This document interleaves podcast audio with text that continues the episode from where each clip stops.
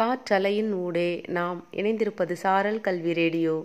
உங்களுடன் இணைந்திருக்கும் நான் தமிழ்ச்செல்வி ஆசிரியர் ஊராட்சி ஒன்று நடுநிலைப்பள்ளி ஒசூர் தமிழ் கிருஷ்ணகிரி மாவட்டம். வணக்கம் குழந்தைகளே நான் உங்களுக்கு ஒரு கதை சொல்ல போகிறேன் ஒரு குளத்துல ஒரு அம்மா மீனும் அதோட குஞ்சு மீனும் நீந்திக்கிட்டு இருந்தாங்க. அப்போ அந்த குஞ்சு மீன் தன்னோட அம்மாவை பார்த்து அம்மா என்னோட தோழி சொன்னால் நம்ம உயிர் வாழறதுக்கு தண்ணி ரொம்ப முக்கியம் அப்படின்னு சொல்லி.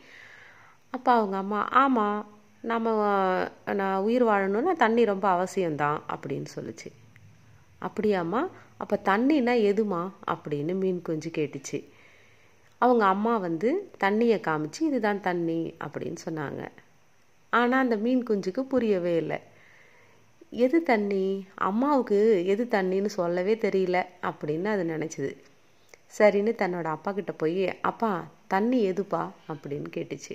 அவங்க அப்பாவும் தண்ணியை காமிச்சு இதுதான் தண்ணின்னு சொன்னார். அப்போவும் அந்த மீன் குஞ்சுக்கு புரியல. அது என்ன நினச்சிதுன்னா சரி இவங்களுக்கெல்லாம் சொல்ல தெரியல அப்படின்னு நினச்சிது. தன்னோட உறவினர்கள்கிட்ட அப்புறம் தன்னுடைய நண்பர்கள்கிட்ட கூட கேட்டு பார்த்துச்சு. எல்லாரும் ஒரே மாதிரி தான் சொன்னாங்க இதுதான் தண்ணி அப்படின்னு சொல்லி. ஆனால் அந்த மீன் குஞ்சுக்கு புரியல. அது அந்த குளத்துல இருந்த ஆமை போய் கேட்டுச்சு. அந்த ஆமை என்ன பண்ணுச்சுன்னா நீ வா என்னோட முதுகில் உட்காருன்னு சொல்லுச்சு. இந்த மீன் குஞ்சும் அது முதுகில் உட்காந்துடனே அந்த ஆமை வந்து அந்த குளத்து கரையோரம் போயிட்டு தண்ணியை விட்டு அந்த மீன் குஞ்சை வந்து கரை மேலே போட்டுருச்சு. இப்போது தண்ணி இல்லாததுனால அந்த மீன் குஞ்சு வந்து உயிருக்கு போராட ஆரம்பிச்சிடுச்சு. கொஞ்ச நேரம் கழித்து அந்த ஆமை வந்து அந்த மீன் குஞ்சை மறுபடியும் குளத்துக்குள்ளே தூக்கி போடும்போது இதுதான் தண்ணி அப்படின்னு காமிச்சு தண்ணிக்குள்ளே தூக்கி போட்டுருச்சு. இப்போதான் அந்த மீன் குஞ்சுக்கு தண்ணி தண்ணியாக தெரிஞ்சுது.